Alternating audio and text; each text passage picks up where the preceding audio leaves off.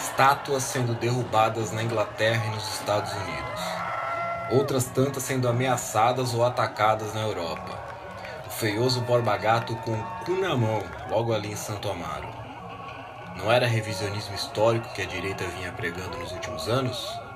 Ou será que esses setores conservadores pensaram que isso só aconteceria no esquema via de mão única? Acharam talvez que só valeria para o lado que lhes fosse atrativo? É backlash que chama? Agora aguenta. Quando o revisionismo era só a tentativa patética de jogar o nazismo no colo da esquerda, estava tudo bem. Quando o revisionismo era só recontar a história do golpe militar de 1964, reconfigurado na forma grotesca de contragolpe, estava tudo bem.